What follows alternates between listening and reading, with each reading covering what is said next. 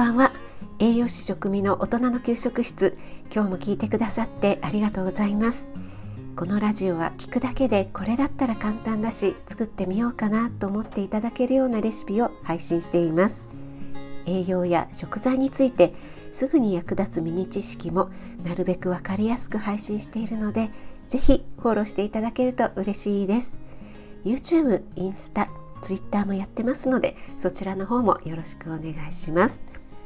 はい、昨日ねダイエットしたい方必聴シリーズを配信したのに今日甘い誘惑の話をするのもどうかなと思ったんですが話しちゃいますね、えー、皆さんハーゲンダッツのアイスはお好きですか？私はね大好きなんです。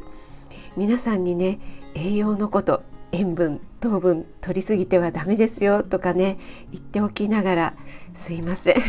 アイス大好きなんですよね。ハーゲンダッツ売り場を見るとつい買いたくなってしまうのでずっと避けていました。でここ1年くらいは売り場の前を通らないようにしていたので食べてなかったんですよね。ですが先日スーパーに行ったらちょっとねイレギュラーな場所に置いてあったんですよ。模様替えですかね。移動してたんですよね。で不良の事故というかちょっとねあの視界に入ってしまったんです。でねもうあのイケメンなパッケージに目が釘付けになってしまったんですね。でもうダメですね。あのイケメンの誘惑には勝てずついに買ってしまいました。どれも美味しいので散々迷った末に久しぶりなので定番のストロベリーとあと大好きなラムレーズンこのね2つを買いました。それでですね先日食品添加物のお話をしたんですがハーゲンダッツの原材料ですね裏面をよく見たら本当に実にシンプルなんですよね。今日はそんなお話をしたいと思います。例えばストロベリーですが原材料はクリームかっこ生乳北海道脱脂濃縮乳。えこれは脂肪を抜いて濃縮した乳のことですね。そしてストロベリー果肉砂糖卵黄のみなんですね。実にねシンプルですよね。添加物も一切入っていません。私もね改めて見てびっくりしました。でハーゲンダッツのホームページを見ると品質にとってもこだわっていることがわかります。こだわりがたくさんあってちょっとね全部紹介しきれないんですがその中の5つをご紹介しますね。まず1つ目ハーゲンダッツの工場は世界にアメリカフランス日本の3つしかないんですね。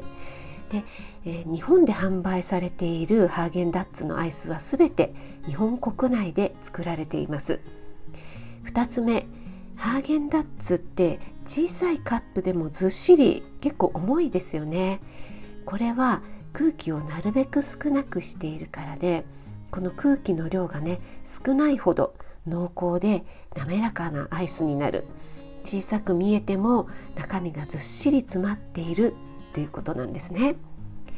3つ目原材料の牛乳は北海道根室釧路地区でストレスのない環境で育った牛の牛乳を使っている。牛の餌になる牧草の土作りからこだわって作っているということです。4つ目原材料は先ほどお話ししましたように卵牛乳砂糖この3つが基本です。乳化剤や安定剤を使わないように温度管理にはとってもこだわっているということです。そして最後5つ目、えっと、ストロベリーのアイスなんですけどもいちご探しに3年。そしてストロベリーアイスを作るのに3年。合わせて6年かけてハーゲンダッツストロベリーが完成したそうです。で中までね赤いいちごを選んでいるので着色料を使わない自然なピンク色になっているということです。いかがですか？私はねハーゲンダッツの回し物でも何でもないんですがこれだけねこだわっていれば多少お値段高いのも納得いきますし濃厚なのでねカロリー高いイメージですがたまに食べる分にはいいのかなと思います。ほとんどね自然に近い材料ですしね。ちなみに某メーカーのバニラアイスの原材料は乳製品植物油脂砂糖水飴卵黄ブドウ糖果糖液糖食塩香料穴糖色素と書かれていました。乳製品なんですよね牛乳ではなくてね。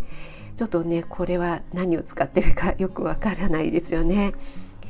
はいどちらを選ぶか。